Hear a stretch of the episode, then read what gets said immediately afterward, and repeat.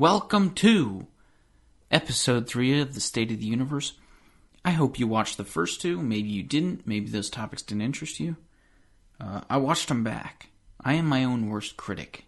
By far. Okay? You could troll me on social media, on YouTube, on Reddit, on Twitter. You could tell me my podcast is shit. You could tell me I'm a shit interviewer. But there's nothing that you could tell me that I haven't already convinced myself. And I mean that in the best possible way, right? I'm not saying I'm depressed and I'm sad and I look at everything I do and I think it's horrible. I look at everything I do, I think it's horrible, but I look at it that way because I want to make it better, right? And so episode 3 features Darold Treffert, Dr. Darold Treffert. This man is an expert in the world of Savant Syndrome. He's a retired psychiatrist, and he's been studying Savant Syndrome for 57 years. And for those of you who don't know what Savant Syndrome is, which I didn't shortly before interviewing him, I actually saw an article he wrote on Scientific American, and I was like, wow, this is incredibly interesting. And I would love to sit down and talk to this man about the wealth of experience he seems to have. Now, I didn't know what I was in store for. I didn't know how much this man knew. For every year he's been practicing, which is 57, this man has committed hard drives of information to his brain, to his cranium. And when you ask him a question, he just spits it all out at one time. But he doesn't do it in a way that you can't understand, right? He's very accessible. You can tell he's very used to talking to large amounts of people, getting his ideas out there, conveying them. He's been seen on 60 Minutes. He's been seen on CBS. He's been seen on Larry King, on the Today Show, on Oprah, Discovery Channel, Dateline, CNN. This man has talked about Savant Syndrome and autism pretty much everywhere that is considered a major news outlet in the United States of America and even in some other countries. He's published articles in Time Magazine, People, Newsweek, USA Today, Scientific American, and... Well, another thing that's really impressive is he was a consultant of the 1988 film Rain Man, which featured Dustin Hoffman, and, get this, a pre-Scientology Tom Cruise. So that's going back. The land before time. Tom Cruise was not a Scientologist in those early days, and Dr. Darold Treffert got to consult on that film. And that film was about an autistic savant and a story about his life and the types of things he undergoes and experiences. And I haven't seen it, but it is considered a very good film by many critics. And one day I hope to get around to watching it. He's published 2 books, Extraordinary People Understanding Savant Syndrome and Islands of Genius, The Bountiful Mind of the Autistic, Acquired, and Sudden Savant. This man... In many cases, the experts I talk to are a vital part of the field they're in, right? In the case of episodes 1 and 2, both of those guests are at the top of their field, right? They're not on the Mount Rushmore, maybe, all right? But you don't always have to be on the Mount Rushmore. And also, they're both relatively young in their careers. They haven't been doing it for 57 years. So it's nothing wrong with what they're doing. And I'm not saying they're not worthy of any success. I'm just saying that they're still learning, they're still growing as scientists, and they are, for all intents and purposes, near the very top of their field. But in the case of Darold Treffert, this man is literally the top of the field. If there was a Mount Rushmore of Savant Syndrome, there would only be one face, and it'd be Darold Treffert, or there'd be 4 faces, and they would all be Dr. Darold Treffert. And... that would be a very interesting Mount Rushmore, and I am not sure that many people would visit that one. But nevertheless, we're moving on. The Treffert Center was founded in his name. It can be accessed at www.treffertcenter.com, or if you can't spell Treffert, which I don't blame you if you can't spell Treffert. There's some tricky things going on there. You can look in the description, find the website there. It is part of Agnesian Health Hospital in Fond du Lac, Wisconsin, and that is a real weird name, and maybe you think that that would be in France, because that's what I thought, but no, it's in Wisconsin. So, I mean, I've never been to Wisconsin, but I don't really know what they're known for outside of Aaron Rodgers and cheese. Maybe nothing else. But now you know them for something else. Darold Treffert, the one and only. He's such a good person to interview, because when you're trying to fine-tune your interview skills, and I'm always trying to fine-tune everything I do in my life, right? I don't think anything I do is perfect by any means. He's such a good person to talk to because you can ask him a question. That question might not even be that good. I think that in the first two episodes, maybe I didn't ask good enough questions. In this episode, I do feel like I asked some good questions, but also, even if I asked a shitty question, Darold would run with it. And he'd run with it forever. And he would expand on so many ideas in the process. And he would get back to answering my original question after 25 minutes. And I love that about someone I'm interviewing, because he's just able to go and go and go and go. And that's just what happens when you're at the top of the game, right? If you ask Usain Bolt tips on how to run fast, the man could probably talk for a couple hours. If you ask LeBron James on tips on how to be a great basketball player, the man could go for hours. I hope you enjoy the episode. If you have any concerns, any questions about Savant Syndrome, about these types of topics in psychology or neuroscience, I encourage you to ask questions. Maybe not to me, I'm not an expert, but I'm sure that if you get your questions to me, maybe I can get those questions to people that can answer them for you. And with that being said, give the podcast a rating, give the podcast a review, even if it's a bad one. Let me know what needs to improve. I hope you enjoyed the episode. 3, 2, 1. Darold, how are you? How are you doing? I'm just fine, thank you. Summer is here, and it's just beautiful outside. Yes, it is. You're a busy man these days. You're doing a lot in the world of psychology. One thing I want to talk to you about is Savant Syndrome. You are, I would say, normally for my guests, I would say that they are an expert at something, but I think in your case, you are the expert in Savant Syndrome. I think that's probably so. I've been at it 57 years now, and so that ought to give me some kind of a qualification, I guess. Right. So why don't you educate us? What is Savant Syndrome?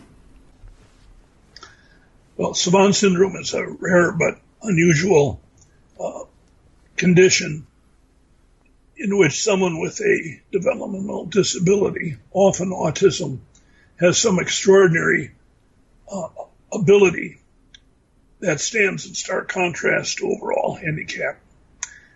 The majority of savants are males, and the skills that generally are seen include music, art, calendar calculating, lightning calculating, and mechanical skills. If the person were not disabled, we would call them a genius, but the underlying disability is what makes the condition so striking. When you see somebody with a measured IQ of 50 being able to compose his own music and lyrics and play anything that he's ever heard back perfectly, never having had a music lesson in his life, being blind, so he can't read music, and yet has this astonishing musical ability. It just really is so striking.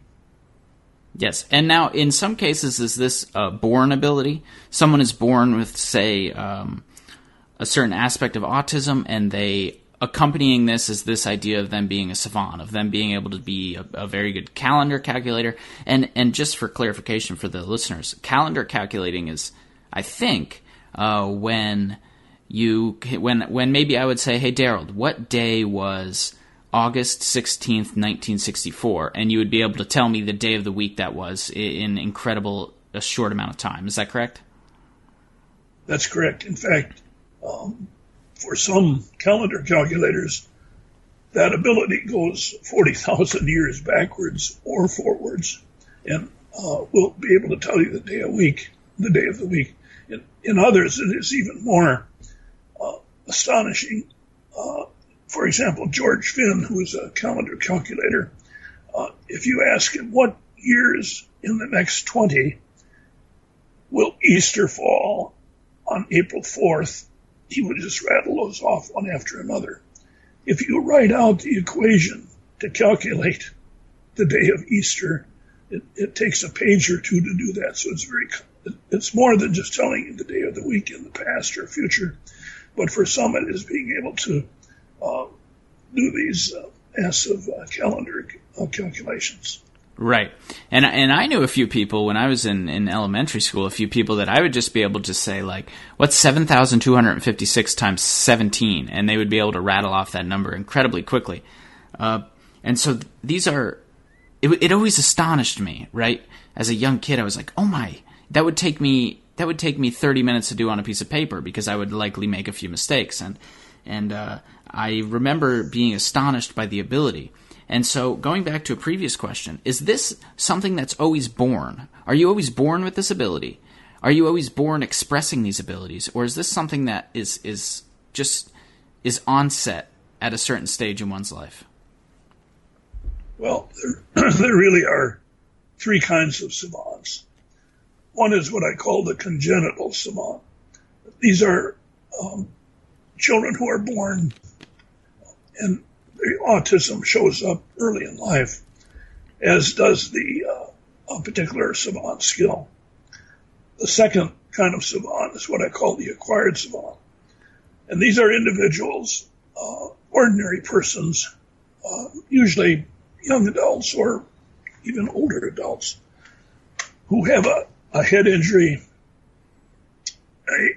a stroke, or some kind of central nervous system disorder, including dementia, who suddenly, abruptly have an ability in which they neither had any interest or ability before the central nervous system incident. And the third kind of savant, what I call the sudden savants. And these are ordinary individuals who have not any particular interest or skill in any area, who abruptly and suddenly have artistic, music, or mathematical ability, which simply was not there before. These individuals do not have any central nervous system incident, but they have this epiphany moment that just suddenly gives them this ability and an understanding of the ability as well. In other words, they not only are able to draw, but they understand the rules of art and things that people go to a art school a year, to learn in a whole lifetime. Right. So the majority of savants are congenital savants, but I'm seeing more cases recently of the acquired savant, and then more cases as well of the sudden savant, although that's a rather rare condition. I see. Do you think there are sudden savants out there that acquire these abilities but don't necessarily realize it, right? You might have someone who acquired an ability to paint or to sculpt really well, but because painting and sculpting is not part of their everyday life, is it possible that people develop these incredible abilities but don't realize it because they're not practicing it? Or is it very apparent to them? Yeah. It's a situation that they are usually not aware of that latent ability which surfaces. Now, in our cases of sudden savant so far, they tend to be middle-aged people where this emerges suddenly. Now, there are a lot of people who discover later in life some, or explore some ability later in life. Maybe after they retire, they start doing some drawing, which they've always thought they might do, or writing or whatever. The difference is in the sudden savant is that, first of all, they've had no interest or ability in that area previously. And it's such a sudden, abrupt onset, literally overnight. And And these people are really astonished many times at that ability, and in fact have the idea that maybe they're losing their mind, or maybe it's the beginning of dementia, and sometimes don't even share that with people around them because they are concerned that they'll say, well, you're losing your mind, or the beginning of Alzheimer's or whatever. So, I just had a blog published in Scientific American on the sudden savant. Yes, I saw the blog. And as I suspected, more cases are now coming to my attention. I knew they were out there, but people will say, hey, this happened to me. I didn't know there was a name for it. And let me tell you my story. Yes, it's incredible. It's very important to get these ideas out there to make people realize that they're not alone, right? We have 7 billion people on the planet. And I think that no matter what illness you find, no matter what mental illness you find, no matter what physical ailment exists, it exists in a group of people most likely. And so it's very good that you're able to get that published in Scientific American, and I read it. I had heard of you prior to the article, but the article actually inspired me to say, I want to sit down and talk to this man. I want to get insights into this field, because it is a field that is very interesting. And one of the things that interests me most about this sudden savant is the idea that there might be something inherent to the human being that enables them to not acquire these things overnight, but access them overnight. Right? It's not that these don't exist in the human brain and all of a sudden they're implanted as we sleep or as we do some activity, but it's the idea that they're always there and that we find a way somehow to tap into them. Do you agree with that? I agree with that entirely, that these abilities don't descend from above suddenly and newly in the brain. The thing is that they are there. They're buried and they're dormant. And in some cases, a blow to the head may bring them to the surface, but in others, they spontaneously exist and are apparent. And I guess from the very beginning of my interest in savants, which goes back a long ways, I've had the idea that this speaks to the human potential within us all. Now, we're not all little Mozarts or Beethovens, and but within each of us, there are these, what I call islands of genius, that are dormant. And the reason they're dormant, perhaps, is because if everything flooded the brain simultaneously, it would crash just like a computer would crash. So that, but when they do come to the surface in some individuals, they're able to exist side by side with ordinary abilities. But yes, the answer to your question is that I do believe these abilities are dormant within us all, lifelong. They come factory installed. And in fact, the brain itself, we don't start life with a blank disc, a tabula rasa kind of thing. And we become what we put on that disc based on our education and experience. The fact is, the brain comes loaded with a variety of software, and this is not just my idea. This has been written about by others, that numerical abilities are inherent, and so those abilities are there. The challenge is, if that's so, how can we tap those abilities without having a head injury or a stroke or having autism? And that's where my work is leading me presently. I see. And what's the progress on that, right? Because that would be incredible if we had some mechanism to enhance the ability of the brain to function in a certain avenue. And I think we already have certain things that are like that, right? I think that there are different substances in the world. Maybe a controversial one would be like psychedelic type drugs that they do enhance certain areas of the brain. Now, again, I'm not a psychologist. I'm not active in the field of psychology or neuroscience. And so a lot of what I'm speaking may be maybe false in some sense. And I hope that if it is, you correct me. But the idea that psychedelics can enhance different portions of the brain, I don't think that those psychedelics institute something in your brain that wasn't there before, as we were talking about, right? I don't think that they add a substance to your brain and that substance changes fundamentally how your brain works. I think what happens is that they add a substance to your brain and that substance helps you tap into regions of your brain that you don't use very often. What do you think about that? That's true. I think amphetamines are a good example. We know, for example, that amphetamines increase short-term memory.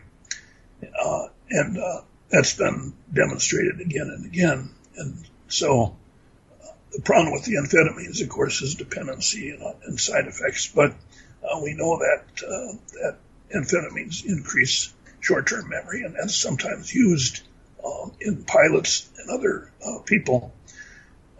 I guess caffeine is an example of tapping or making a change in our brain for many people in terms of being more alert and more active. So whatever the substance is, it taps some other substance already within the brain. The problem with the psychedelics is that it's sort of like using a shotgun when a rifle would do. It overwhelms the central nervous system to hallucinations and all kinds of other things. Right. But it certainly can tap. So what I call brain boosters. If you go to the internet now, all these ads come up for brain boosters that are herbal compounds that somebody takes and says it's increased their IQ and so forth. Right, and I think these get a lot of brain boosters. I think these get the name nootropic. I think these get the name nootropics sometimes. Yeah. Okay. Yes. Correct. And I think that like I said, amphetamines are one example of brain boosters that really has been demonstrated. So I think the era of pharmacologic brain boosting is already upon us. And as we do more legitimate research, perhaps even with the psychedelics, we'll be able to have that ability, enhanced ability that will be tailored to the effect that we're searching for without all of the side effects and other kinds of things. So that era is already with us. Right. And so instead of the shotgun, right, we can use like a sniper rifle, right? We can hit the exact part of the brain that we're aiming for. Correct. Right. I think we'll find that, for example, with eventually with, let's say, with appetite suppressants, being able to engineer drugs that specifically tap the appetite centers in the brain without all kinds of other side effects. That's been the problem in the past, is that you can find products that may affect brain function, but side effects of various kinds are interfere. But I think the idea of brain boosters that are really targeted is an area that's really ripe for invention right now.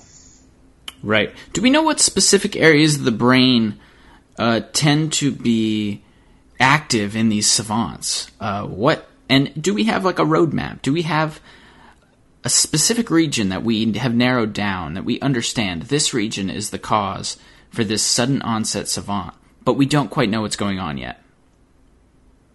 Well, we have at least some partial answer to that.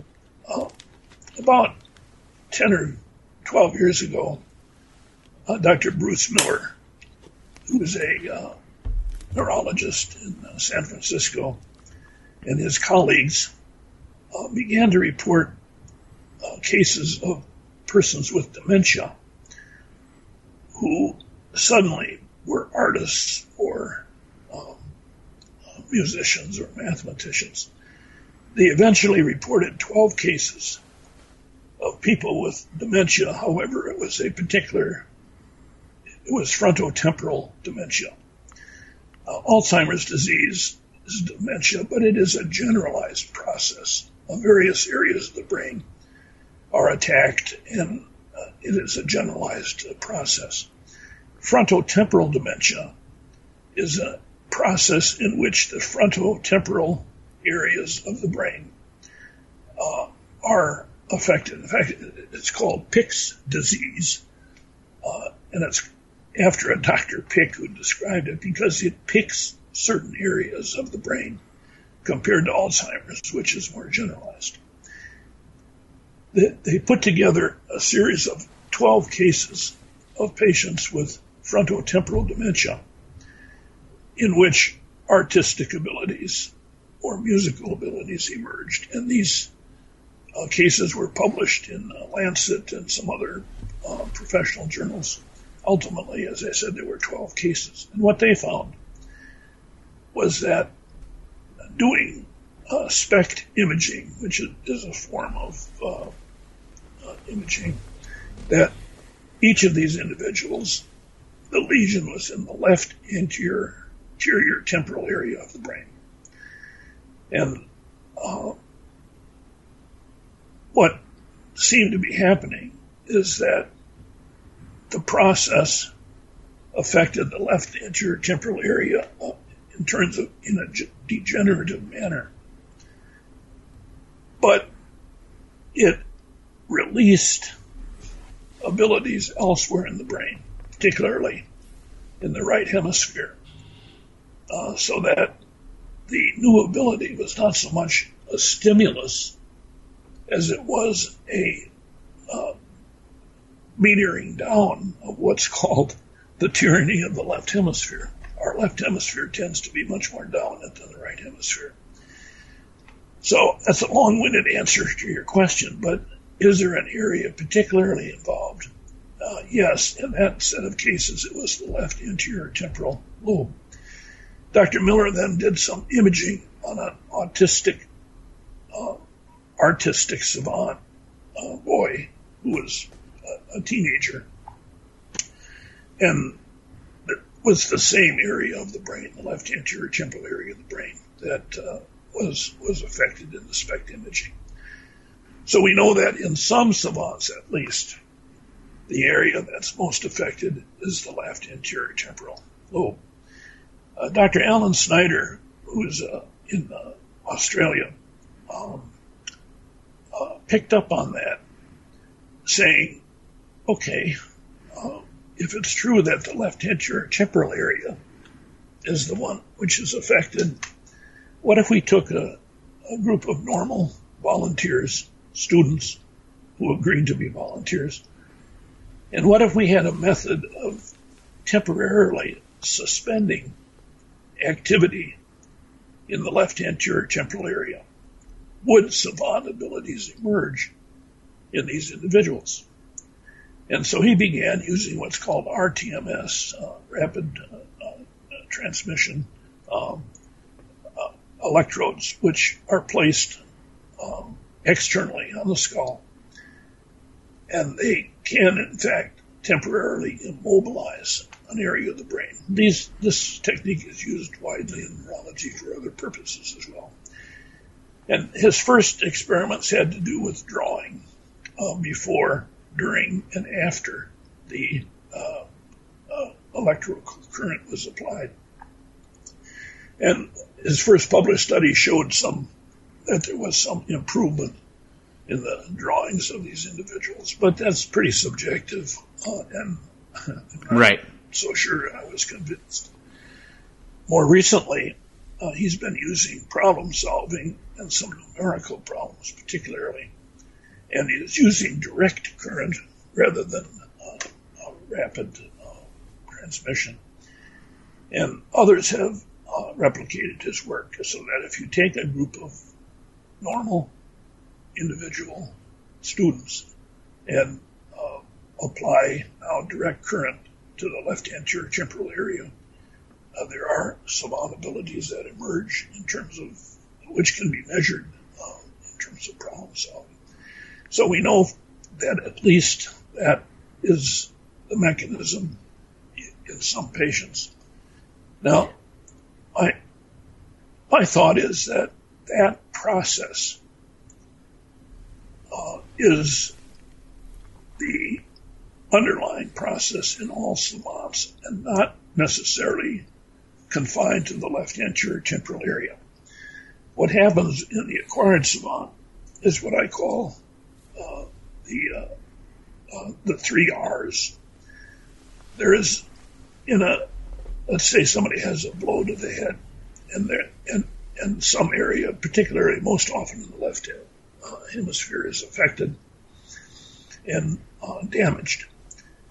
There then is the recruitment of still intact cortical ability elsewhere in the brain, often the right hemisphere.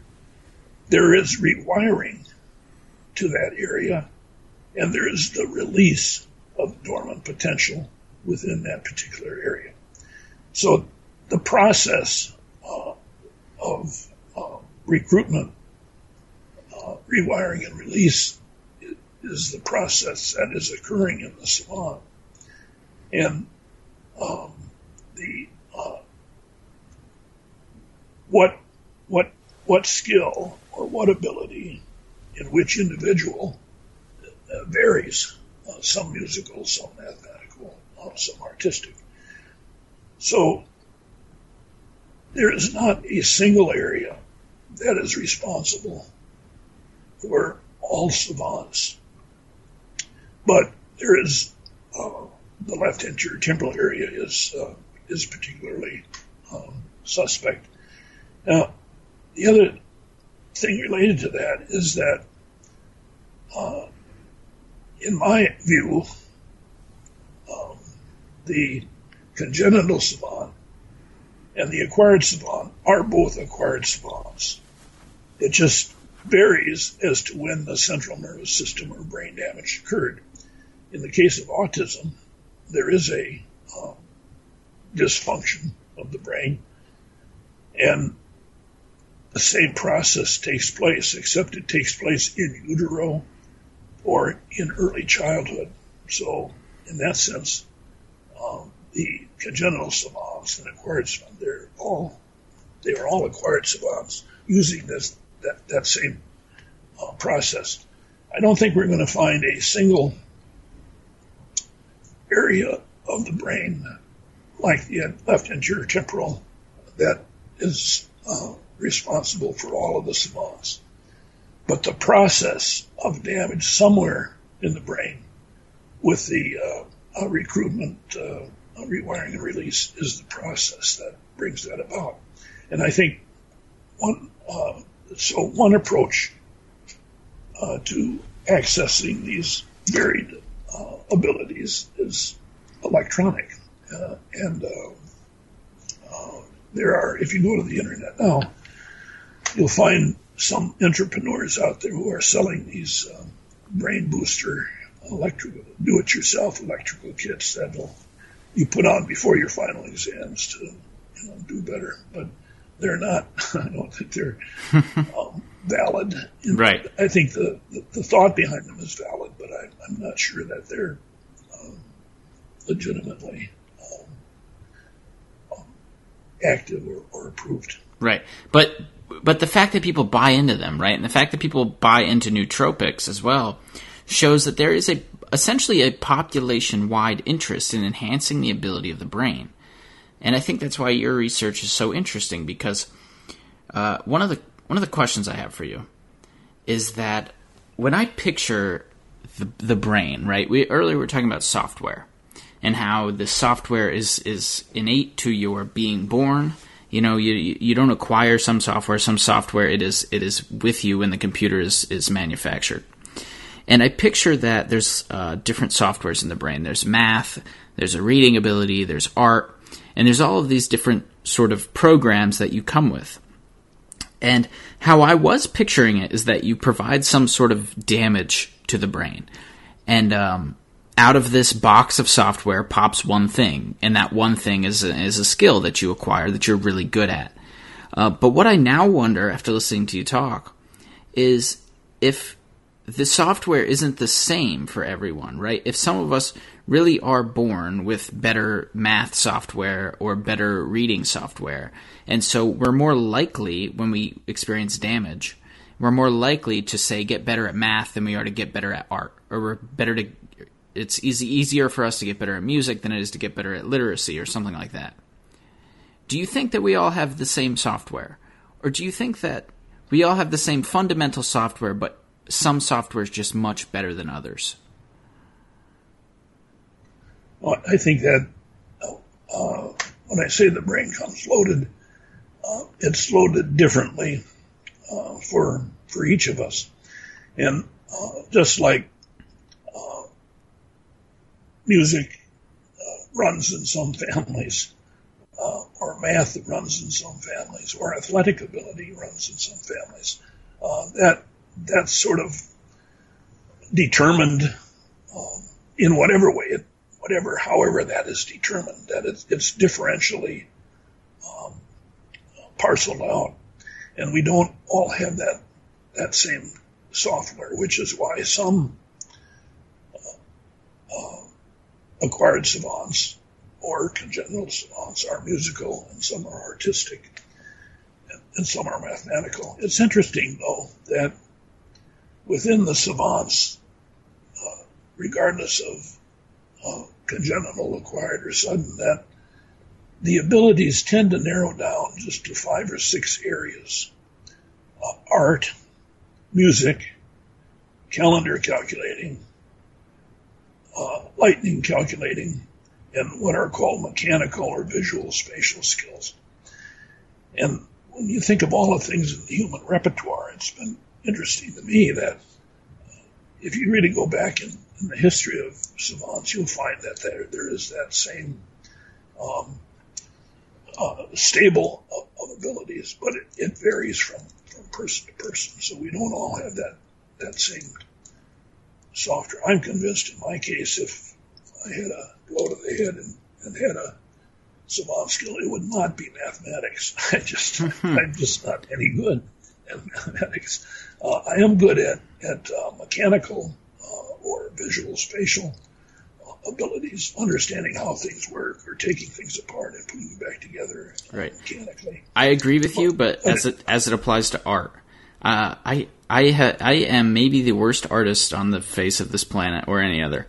I can picture a piece of art really well that I want to draw, but when it comes to actually using my body, using my arms and hands and my brain to put it on a piece of paper, it is terrible.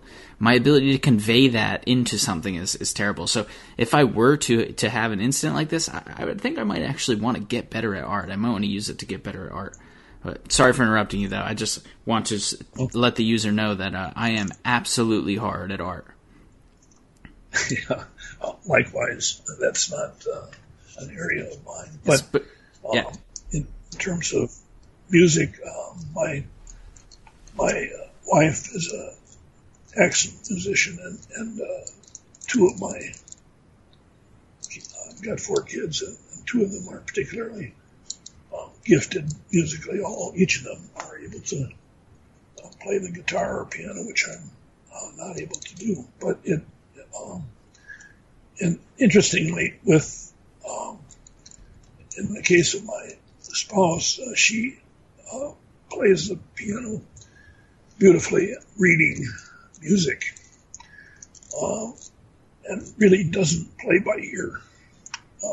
And my daughter, who is also a really good musician, can play by ear, but has trouble reading music. Those are two very different musical strategies. Right. Yes. But they're. My wife. I'm sorry. Go ahead.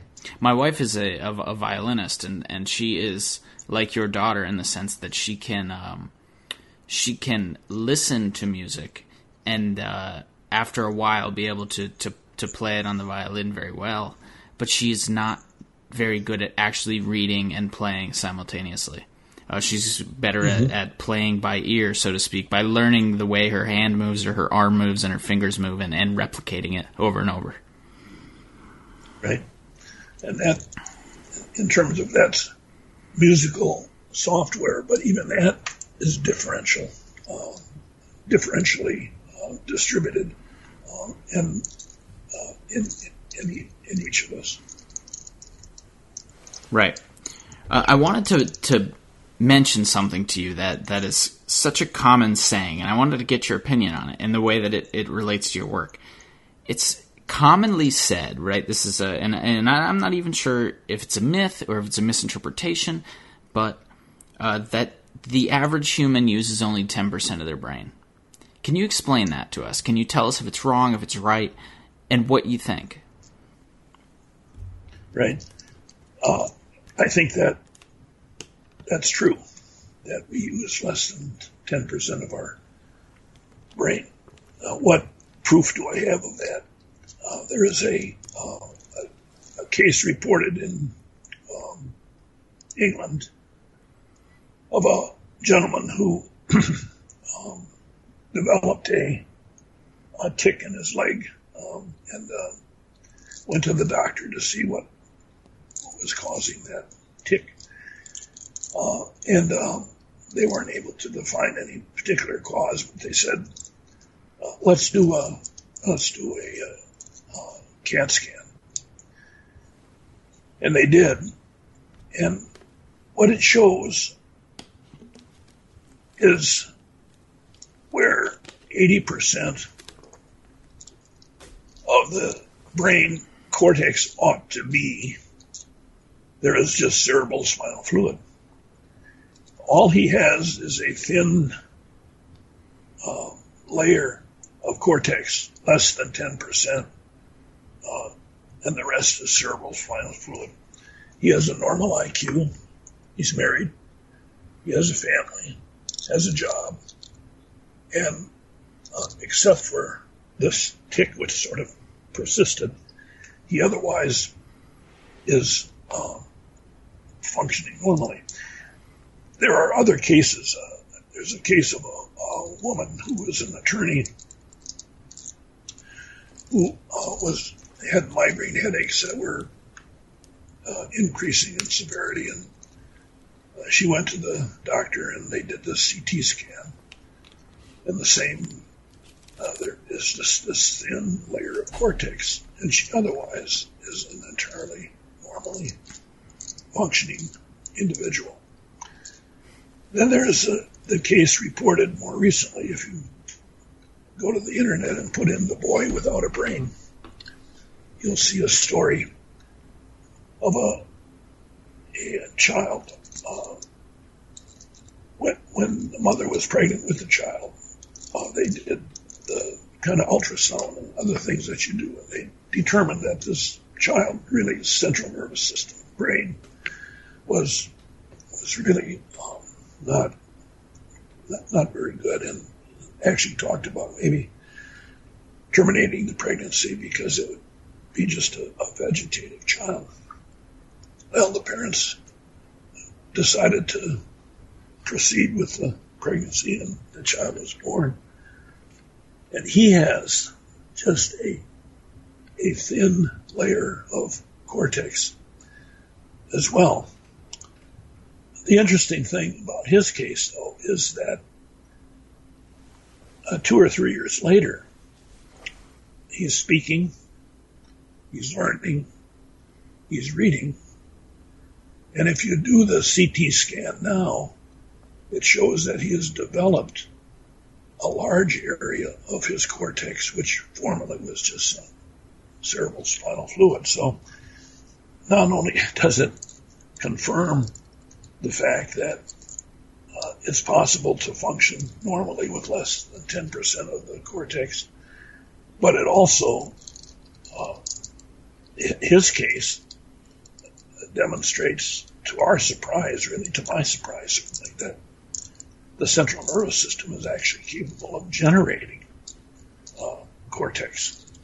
And so I have those images. I don't have the capacity to show them to you right now, but I think when you see them, yes, I think I've seen these. The Dandy Walker, and I will point them.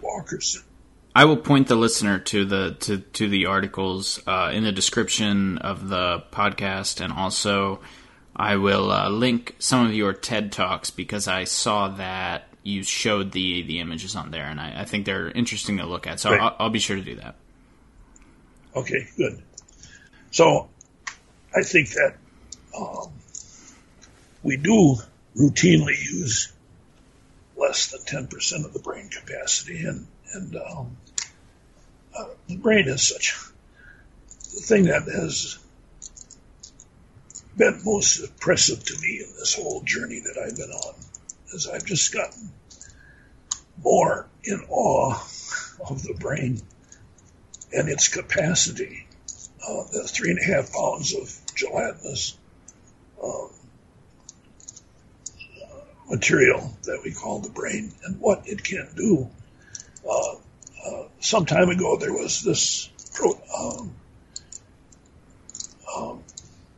computer, I forgot what name they gave it, and it was taking on the world's best chess players and seeing whether the computer could do better than the chess players, or Jeopardy, or whichever it was. I don't recall. I don't even recall who won. But I do have an image of a man standing next to this whole battery of servers. You know, server after servers was the computer, and here's this fellow with 3.5 pounds of brain standing next to that computer and having essentially the same capacity. So I think we really so I've gotten more and more in awe of that, of the capacity of the brain. And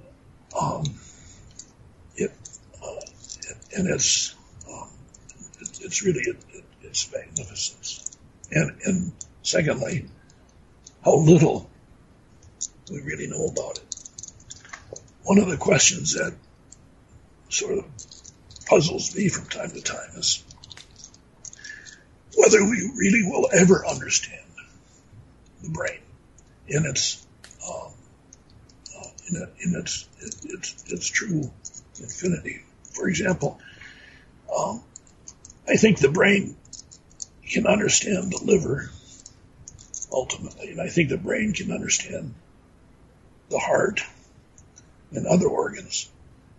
But I don't know if the brain can transcend itself to explain itself. My feeling is that there is an inherent limitation of the brain to explain itself. And that's sort of a philosophical question. Right. It's one that I've pondered from time to time. Yes, I often ponder a similar question in my field of astrophysics, of whether or not the brain can ever possibly understand the inception of the universe, right? The why is all of this here, and how did it get here? We can get really close, right? We can improve our understanding day by day. We can come up with models to try to explain it. But fundamentally, we can never quite understand the why. And I think that based off of what you're saying, the brain is very much that way. And I think if you go to every science, there will always be something that someone tells you, right? Whether it's like DNA in biology or whether it's different things in chemistry, there's always that thing fundamental to the science that is incredibly hard to understand. And what's so important about what you do, I think, is that nothing could be understood if it wasn't for this organ that's inside of our skulls, right? We wouldn't even be able to have this conversation if it wasn't for this organ that exists inside of our skull. And if you look at it, it truly does look useless, right? It doesn't look like it could do much, but it is incredible. And what makes the human brain so special? What makes the human brain so far superior than, say, the brain of a mouse or the brain of a whale, or we could even say the brain of a dolphin, right? What's different? Can you answer these sorts of questions? I don't want to have you answer things that maybe you're not well versed in, but what makes the brain so different in human beings? Well, I think it probably is a evolutionary process that skills that that occur and then can be improved on or discarded, sort of a survival of the fittest kind of phenomena in the central nervous system.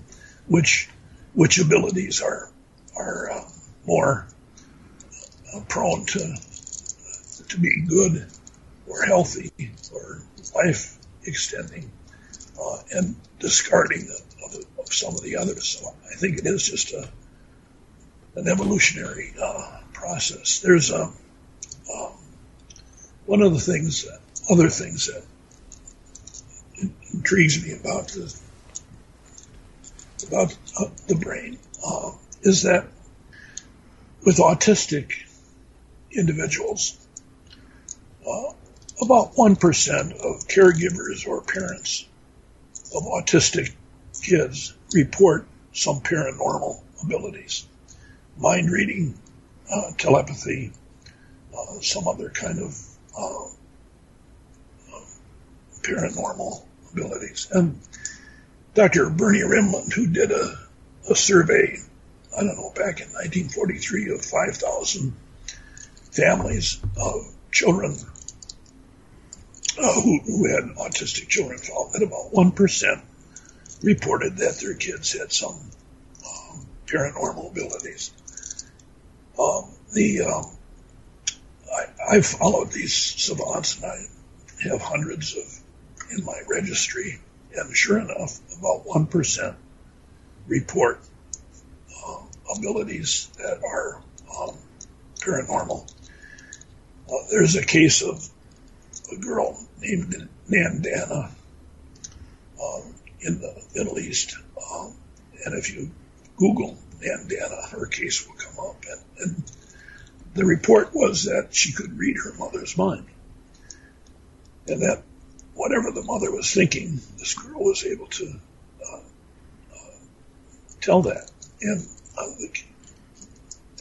she actually was tested in one of the clinics to see whether that was true, and it is true that she was able to read her mother's mind. I am familiar with a case here that I'm investigating of a girl who can read her therapist's mind, and I certainly was skeptical, and I'm the last person perhaps to believe that. But if you see what I have seen, there's no question but that there's a telepathy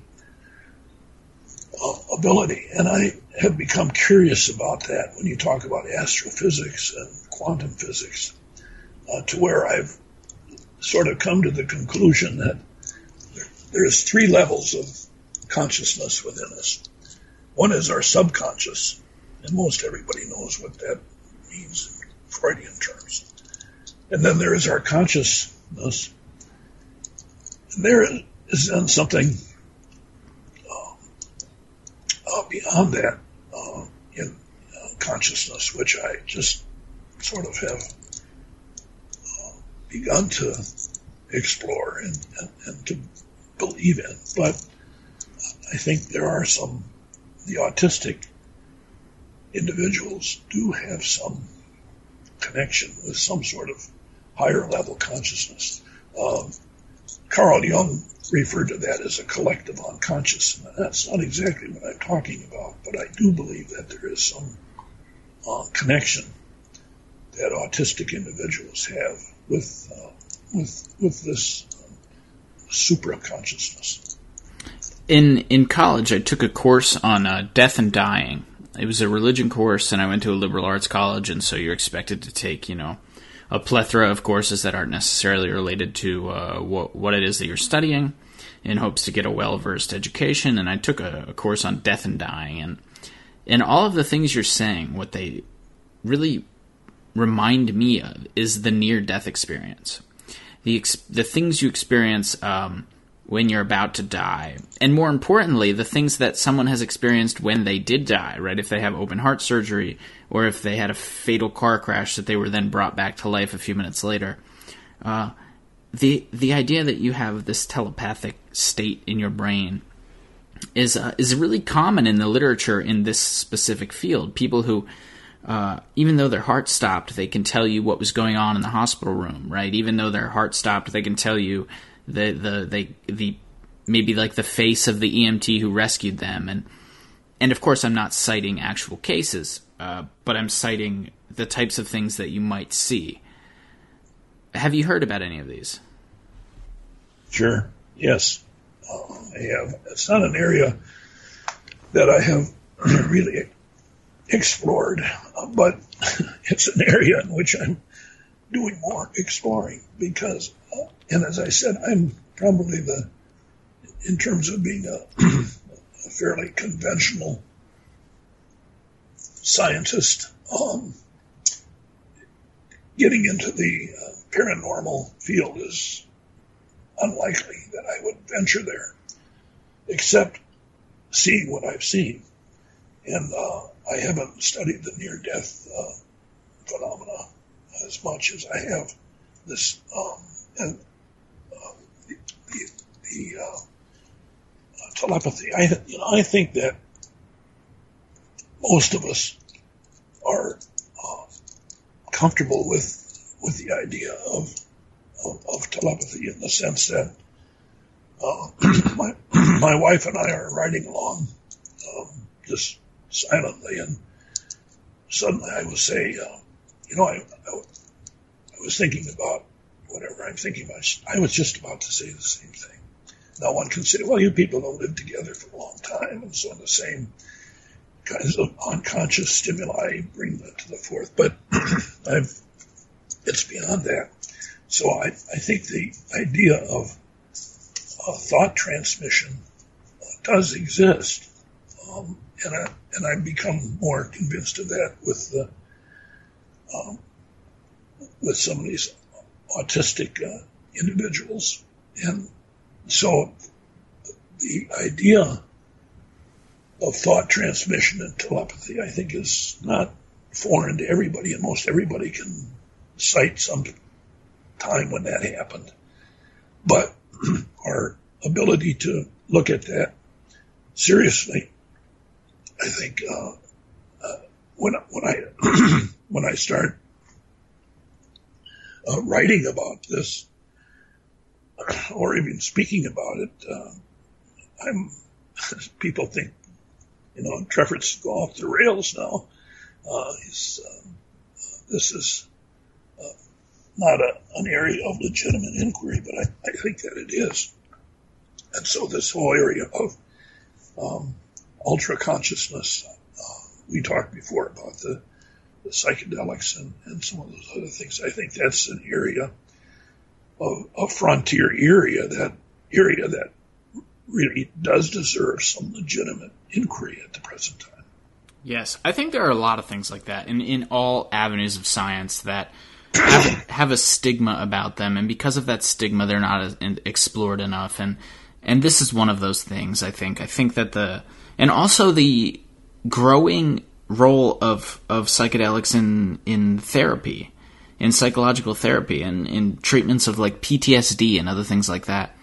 These are avenues of study that really carry with them a stigma, and it can be really harmful for a young person who's just starting their career to invest in one of these areas. It can be harmful for their entire career because people won't take them serious. But I do think that this is why the scientific institution exists, It's because we need to explore these things, right? Even if they make you uncomfortable, even if you think they're stupid, even if you think they're bullshit, it's important to actually look at them, because if we don't look at them and we just discredit them immediately, then what have you actually done? You haven't done science. You've done anti-science. So I fully support you moving in, not that you need my support to move in the direction, but I fully support you and other members of your community and my community moving in directions that might have a stigma about them, because they need to be explored as well. Right. I think we tend to, even with the savant in early days, back in the 60s when I met my first savants, for example, that there was a tendency, even in the media, to say, "Oh, gee whiz, look at that! Isn't that interesting?" And then get back to more normal kinds of considerations. It sort of, kind of like UFOs, put them aside. We can't talk about. Let's not talk about those or whatever. And there was a sort of a, with savants, this sort of, gee whiz, isn't that interesting? And then let's get back to more ordinary kinds of things, sort of a, almost a circus act, or a freak show, if you like. And to me, when I met my first savants, it was not, gee whiz, let's look at that and then let's get back to. To me, it immediately triggered my curiosity as to how can that be? It is. I mean, we can't set it aside like it doesn't exist. Here is somebody with severe disability with incredible ability. It exists. It's real. And let's try to understand that, as opposed to just pushing it aside into areas of kind of a circus curiosity.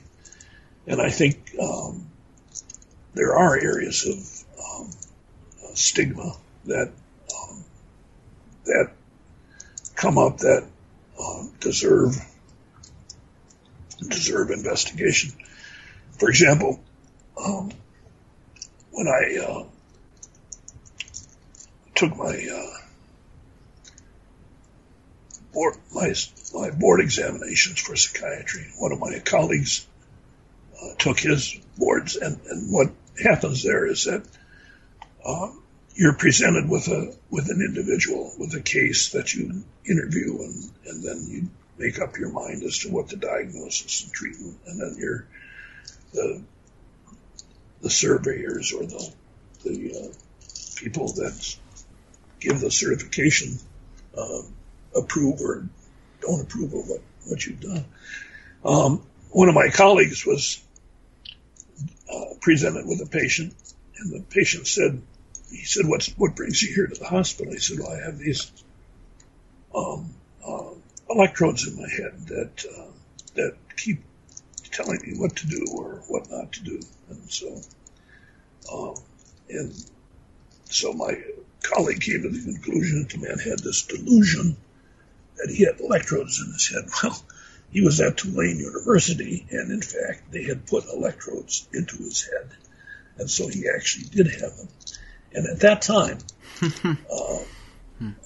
there was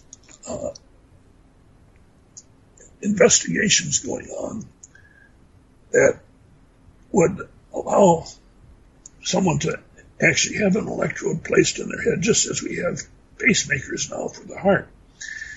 But that research finally got shut down by the government because they were concerned about thought control.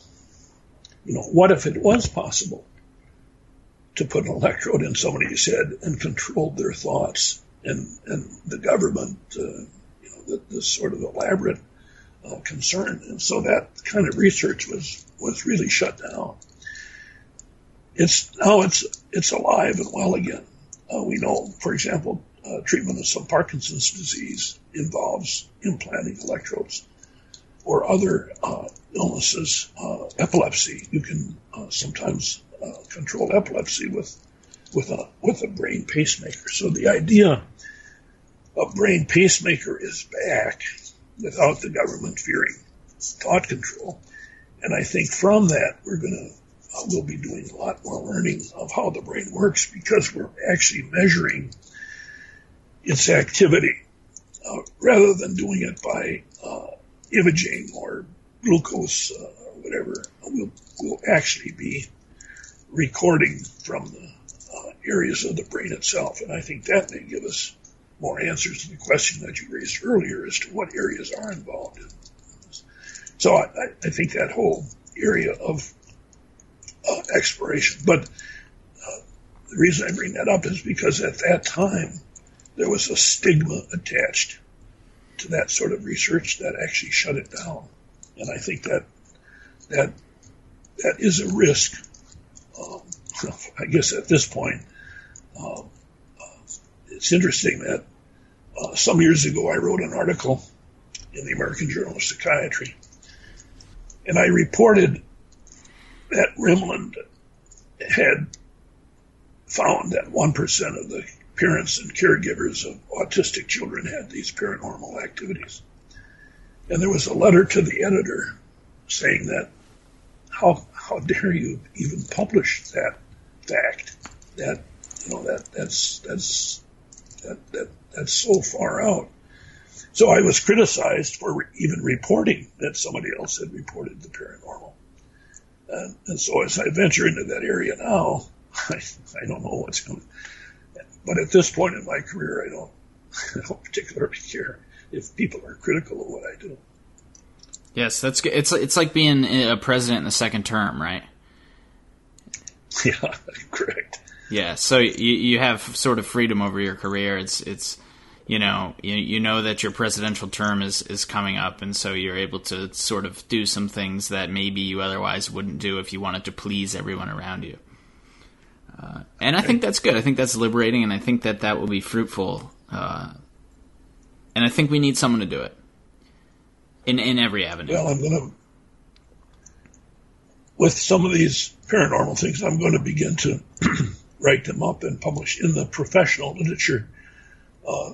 The problem is when you report that and the media pounce on it, then the families are often really intimidated. I saw recently about Mandana that, they thought her mother wanted 15 minutes of fame. So she's reporting this. No, she reported the case because she said this is real. I want to report this phenomenon, but I want to do it in the professional literature rather than the media. The media would love it, but I think is what often ends up sort of discrediting the work. So I'm going to be doing some of that, exploring that area a bit. Along these lines of being skeptical of work or of doing something that hasn't been done before, when you first got into this field of studying Savant syndrome, when you first started interviewing savants, did you have a part of your brain that was skeptical a little bit? Like, so for example, maybe you met someone who was an excellent calendar calculator, and before you saw them actually perform, did you think in your brain a little bit like, I don't know if when the lights are on, this person is actually going to be able to do what he says he's going to do? Did you have a little bit of doubt within you before you actually saw some of these savants perform and do the things that they're so good at?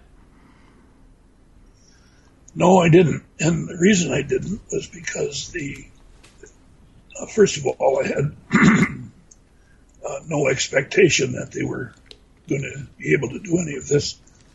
But when I met them, it was so convincing that there wasn't any doubt about the legitimacy. I met my first savants in 1962. What happened is that I completed my training in psychiatry at the University of Wisconsin. And at that time, they had what was called the career plan. which said that if you agree to work for the state of Wisconsin for 2 years after you're trained, we'll pay you a better residency stipend. They were trying to get doctors into the institutions and into the mental health field. This was if Kennedys were much behind this. At any rate, I had 2 years of indentured service. And when it came time to assign, they assigned me to Winnebago Mental Health Institute, which was one of two state hospitals in Wisconsin. At that time, there were about 800 patients there. And about 30 of those were under 18, and they just didn't really belong on adult units. So we decided, or they decided, it was decided that we would start a children's unit. And I was assigned the responsibility of starting and running a children's unit. Well, there weren't any other children's units around, and so I didn't have a place to look it up or learn how to do it, so I had to improvise myself in terms of putting our program together. And we gathered together about 30 individuals, most of whom were autistic, and some of them really severely so, under 18. And one lad had memorized the bus system in the city of Milwaukee. And if you told him the bus number and time of day, he would tell you what corner that bus is going by just then. And had this whole Milwaukee bus system in his mind.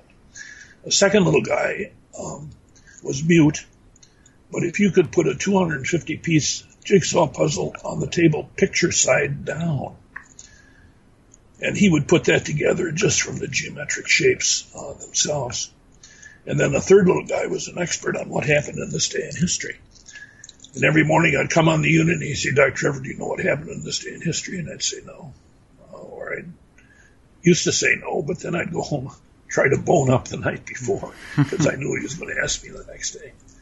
And that was in the day of the encyclopedia, so I couldn't go to Google. But anyway, I could never best him.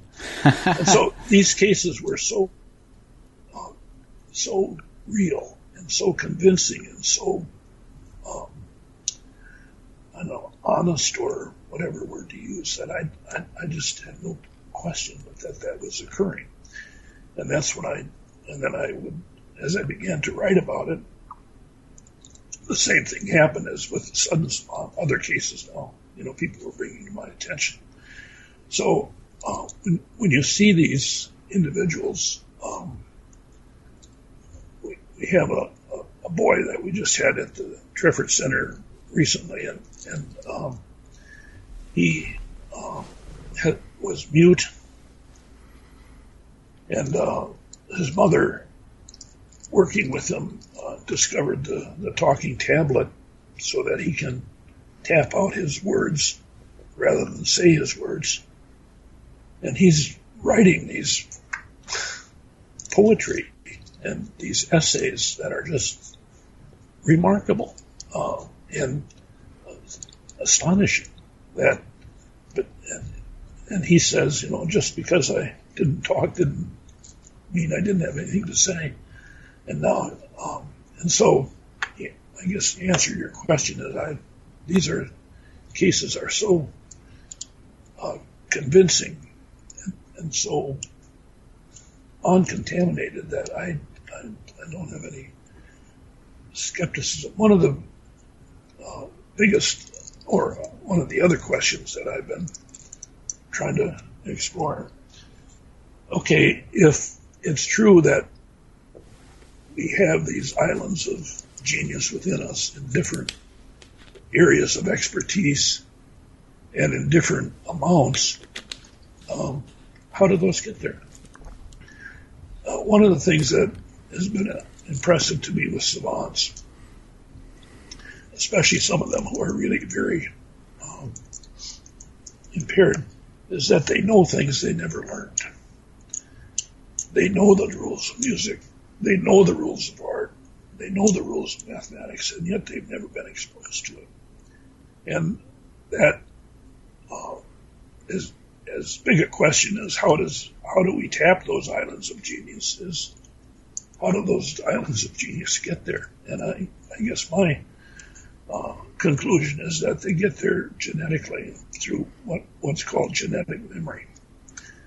And that when we're born, we're imbued with not just the genes of how tall we are or how the color of our eyes or the color of our hair, but we also inherit knowledge. And like the rules of music, math, or whatever. And I find when I write about that or talk about that, that there's a huge backlash, the nature-nurture argument, is that some people will say, give me a bright child and let him just do music and not do anything else. He's going to end up being a musical genius through nurture. And I'm saying that that nurture is good, but it's not enough. And there is this nature, the collective or the genetic memory. Right, and I've heard about this before in regards to phobias, right? The idea that phobia, a fear of snakes or a fear of spiders or whatnot, is just that. It's genetic memory, right? You're born with this inherent fear of spiders, and it's because maybe your ancestors somewhere along the lines were threatened or killed by spiders in some way, or snakes, right, or water, swimming, or what have you.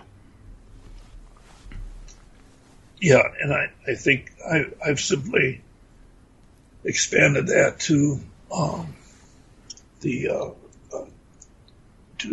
inheriting knowledge, as I said, knowledge of music, art, or math. One of the things that's been puzzling to me is that calendar calculating itself. Why calendar calculating? And there are ways to learn how to do that. But these are people who are simply do it, and they see the number like on a screen, projected on a screen. And so that's very common in savants. And the question is, why calendar calculating? And my own theory is, and it is just that there was a time when the calendar and the seasons really were a matter of life or death in terms of crops and famine and survival. And I'm wondering whether calendar calculating goes way back to that more primitive time when the calendar mattered more than it matters now. I have no basis for that, except I think that the site or the origin of these islands of genius, I think, go back and are transmitted. But somehow the idea that we inherit knowledge has touched a nerve that I didn't know was out there. When we talk about stigma, but some of the work at Harvard by Dr. Church shows that you can put the whole Library of Congress on a single speck of DNA, and he's able to demonstrate that. So there's plenty of room in DNA for to expand what we inherit beyond those physical characteristics.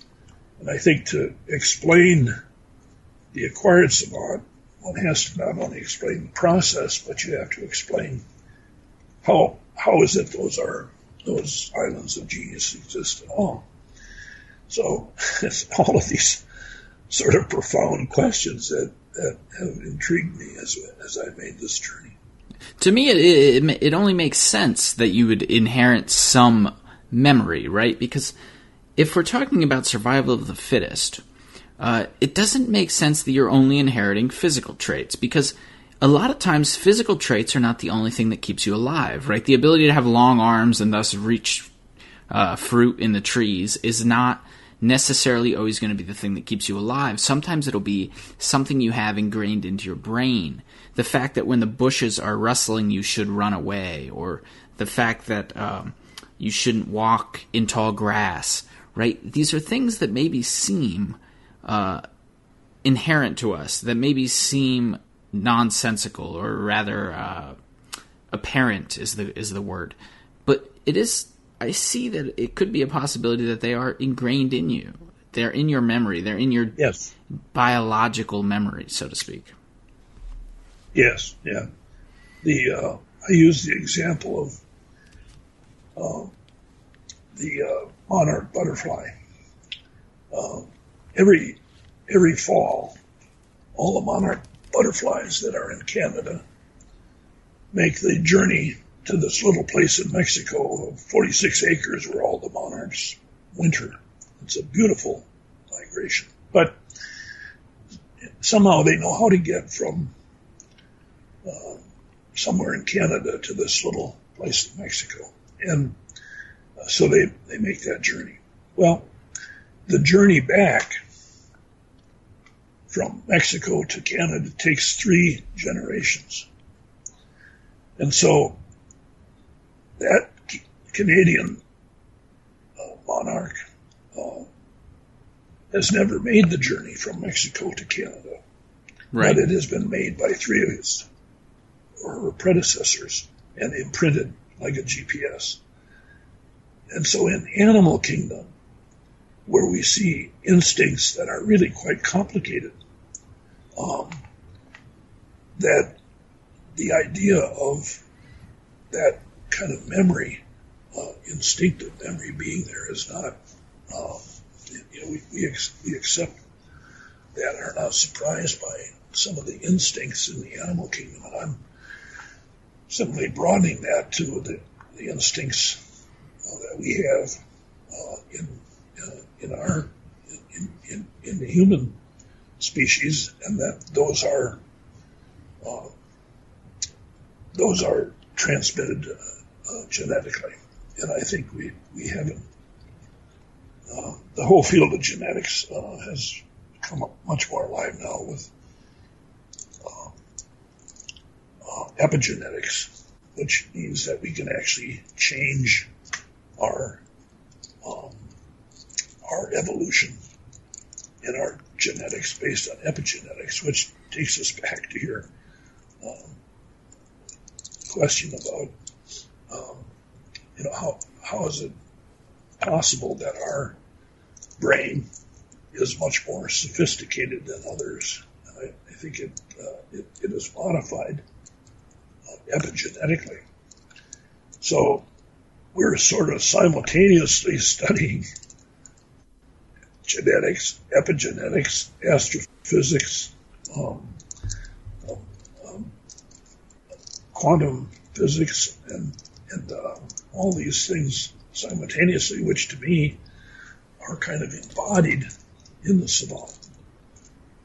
And it gets a little overwhelming at times. Yeah, I imagine. I had a question for you that I thought about when I started reading some of the stuff you do. And what came to my mind immediately was the idea of a flow state, right? This state that you end, and I'm not sure of the exact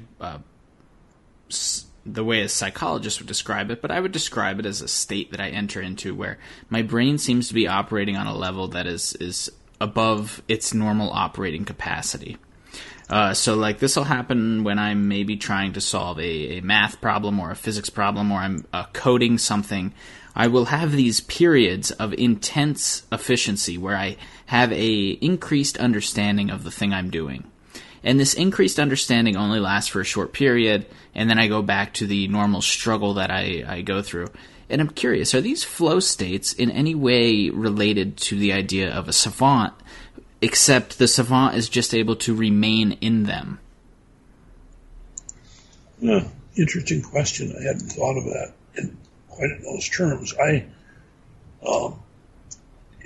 It's clear that when we talk about levels of consciousness that we experience different levels of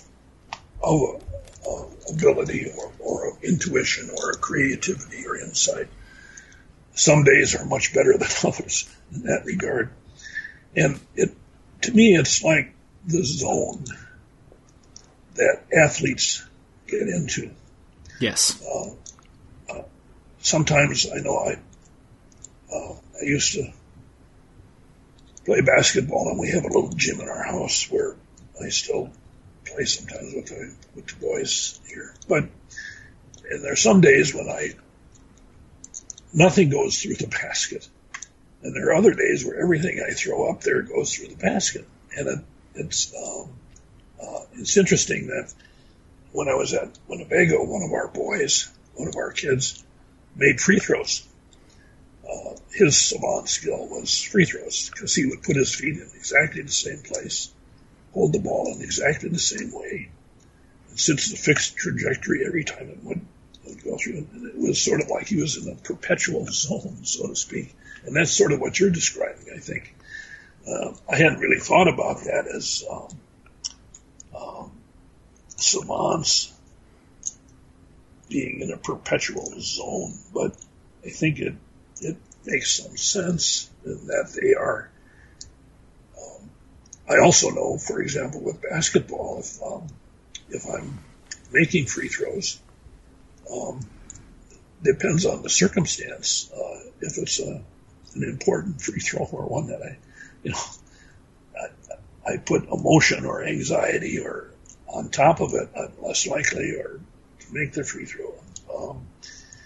So that those kinds of distractions interfere with what otherwise might be a zone. So it may be that, as I said, I haven't thought about it in that term, but that the savant being more perpetually in the zone makes sense. Now, I mentioned Dr. Alan Snyder before, who is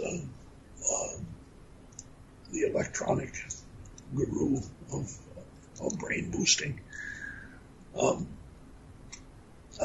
He says, and I agree, that what happens with the savant in terms of brain function is that there is impairment of some of the higher circuitry. Leaving aside left hemisphere and right hemisphere, there is an impairment in terms of the lower level and higher level circuitry. Lower level circuitry is habit memory. For example, if I drive from here to Chicago, I know the route on the freeway, and sometimes when I get to Chicago, I can't remember going through a scene because I did all of this just automatically. Yes, that happens to me almost every time I drive. Right. Now, that's lower level or habit memory. Higher memory circuitry is the kind of thing that we use most of the time that you and I are using as we scan our cortex as it and bring forth whatever thoughts we have. And so Dr.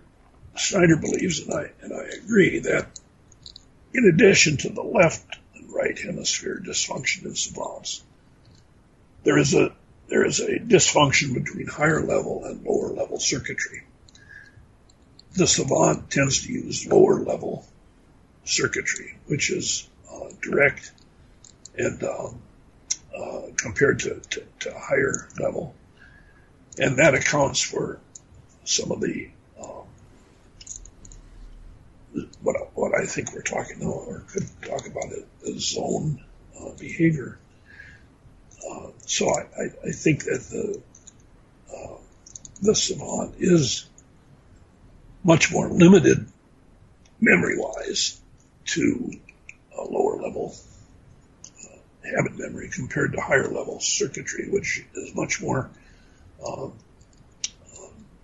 searching and kind of Google-like and so forth. So it may be that that may account for some of what I'm calling a zone that we're in. Right. Okay. Now I have one question before we wrap up, because this is my favorite part of your work is listening to the stories you have to tell. right, is listening to the experiences that you've had in this field, the amazing things that you've seen. And so I want to know, what is the most odd, I don't want to call it odd because I don't want to vilify the individual, right? I don't want to make them feel like they should be embarrassed in any way. But what is the most remarkable thing that you've ever seen, the most remarkable story you've ever encountered in this field? Well, I think it depends a little bit on what area of expertise we're talking about. For example, I think Stephen Wiltshire in the artist area, his ability to fly above Rome for 45 minutes in a helicopter and then spending the next 5 days reconstructing what he saw brick by brick and window by window is the most most impressive art, which I don't think has ever been surpassed. In terms of music, I think it's Leslie Lemke that I've worked with here for many years now, who at age 14, never having had a piano lesson in his life and being blind so he can't read music, happened to hear a theme song to the movie Sincerely Yours, which is Tchaikovsky's first piano concerto at age 14. He and his parents watched that movie. He listened because he's blind. But about 2 a.m, May, his mom got up because she heard some music. She thought they left the television on. And there was Leslie playing Tchaikovsky's first piano concerto from beginning to end, never having heard it before and never having had a music lesson before. And now he went from this ability to recollect anything that he's heard magnificently and correctly to being able to improvise, and more recently being able to compose not only the songs but the lyrics with a measured IQ of 58. So musically, he's the most remarkable savant. I think in terms of the person, the one savant that really is most impressive to me is Kim Peek, who was the inspiration for the movie Rain Man. Kim Peek has memorized several thousand books, and by that I mean page numbers and all. He reads a book, he reads one eye with the left eye, one page with the left eye, and the other page with the right eye. So when he reads a book, he's turning the pages very quickly, and it immediately goes to his hard drive, and he can recall that. And I don't think I've ever seen a person who will surpass Kim Peek's memory in whatever area you want to inquest him about. He would be able to philosophy, religion, architecture, geology, this tremendous fund of knowledge. But what happened as he got older, he began to tap into this fund of knowledge in a Google-like fashion. Instead of just having these silos of information that stand next to each other but didn't really cross over, he began to put those together in a Google-like fashion, which many times I didn't understand or his dad didn't understand because they were so remarkable, sort of a higher level of intelligence. And for example, I asked him one time, what do you know about Beethoven's Fifth Symphony? And he said, Churchill. And I said, Kim, I don't understand. He said, well, dot, dot, dot, dum, in Morse code is for the letter V. And Churchill was always flashing the letter V. and many other examples of this sort of super intelligence. I asked him, what do you know about Lincoln's Gettysburg Address? And he says, 1410 Front Street. And I said, I don't get it. And he said, that's the place where Lincoln stayed the night before in Gettysburg before he gave his famous speech. So that was his Lincoln's Gettysburg Address. And many, many, many more of these. So I, unfortunately, Kim passed away about 3 or 4 years ago. But he is the Mount Everest of savants as far as I'm concerned. And I can, well, the more time I got to spend with him as he got older, simply baffling, as well as if there is a super intelligence, he was an example of it. That is incredible. Have you ever seen a savant go backwards? A savant who sort of loses their skill or their ability to do a specific thing? Not really. And I know that is a concern people will talk about, losing the ability. And many savants, especially higher functioning ones, are concerned that, and the acquired savants too are concerned about, am I going to lose this ability as quickly as it came? I haven't seen that. Sometimes savants will tire a little bit of their area of expertise and shift over to something else. There's a savant in Australia. His name is Trevor Tao, and I learned about him years ago when he was a musical savant and a remarkable one. He went on to chess and became an international chess champion, and then he went on to mathematics and got his PhD in UCLA in mathematics. So he still has his musical abilities, but they're not as polished as they were because he hasn't been using them. But in terms of losing it, no. That concern stems from a case of a girl by the name of Nadia. And there was a book some years ago about Nadia, who was a young girl with tremendous artistic abilities and really sensational abilities just as a child, and got some recognition of that because of those abilities. She was sent away to school to learn language and communication skills, and when they put her in that kind of a learning environment, she did lose her ability to draw.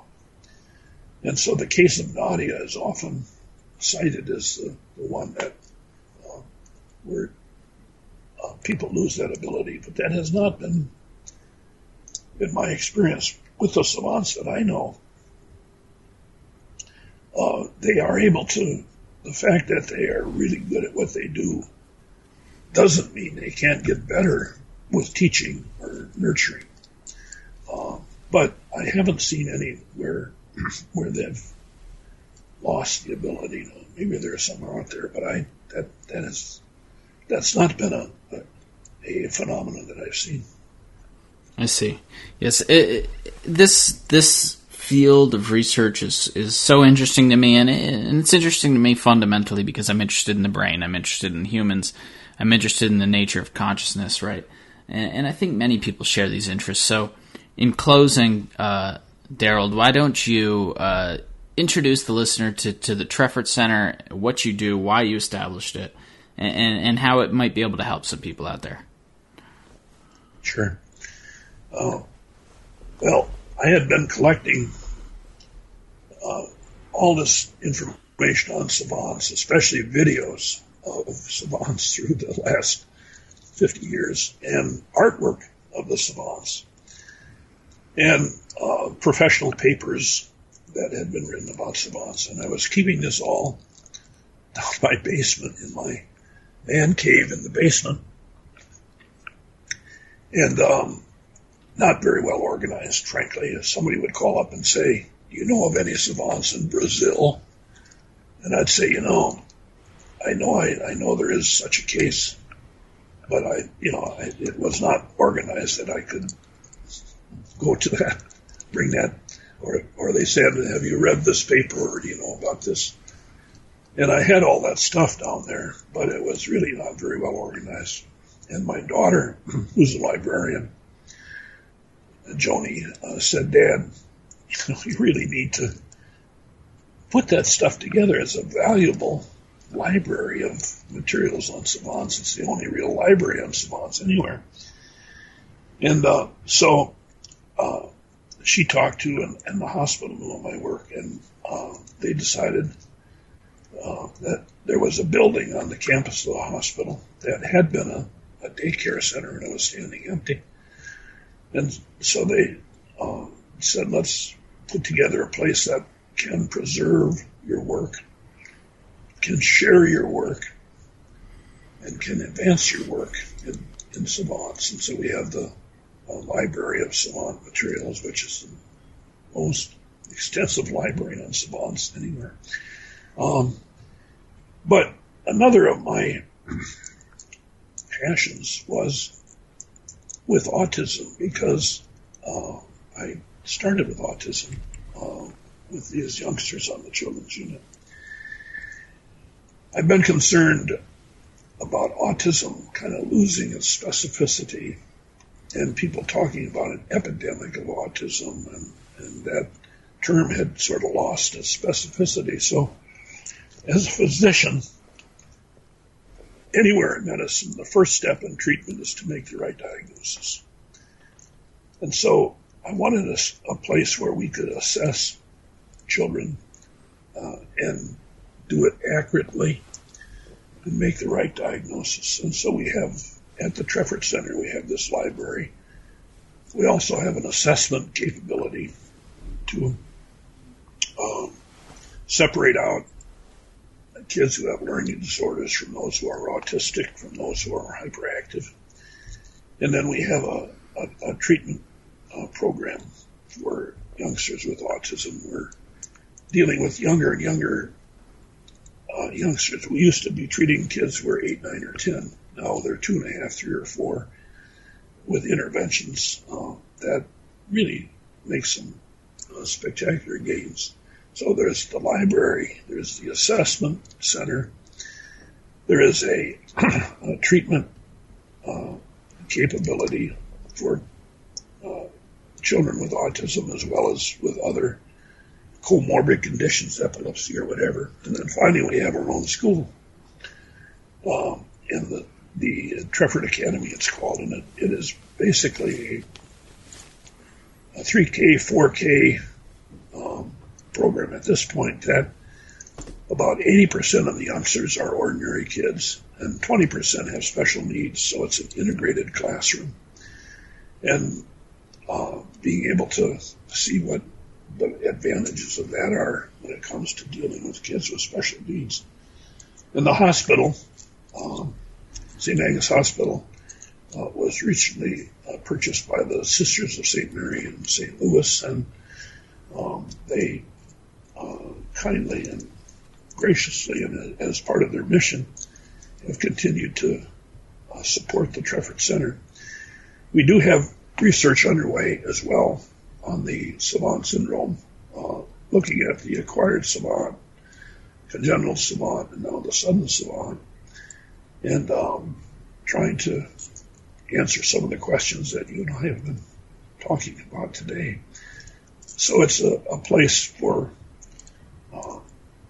inquiry, it's a place for research, and it's a place for treatment. And I think our model of treatment, which I'm really proud of, we hope to be able to have in other settings. We recently received a grant to start a charter school in a school system near here for youngsters or all ages with special needs. So we're a center of learning and a center of research in a center that simply does a lot of good things. I see. Well, and you can act if you want to learn about it. You go to www.treffertcenter.com. I've been honored and humbled by the fact that they were able to put this together, and it bears my name, and I'm really proud of what we're doing. Yes, and that can be found in the description of the video to visit the website. So with that being said, Darold, it's been a pleasure. Dr. Treffert, it was great having you on. I hope to have you on again in the future, talk about some more findings in the field as you progress in different avenues. I think that you're a fascinating person studying a very fascinating subject. And with that, this is the State of the Universe, and we're out.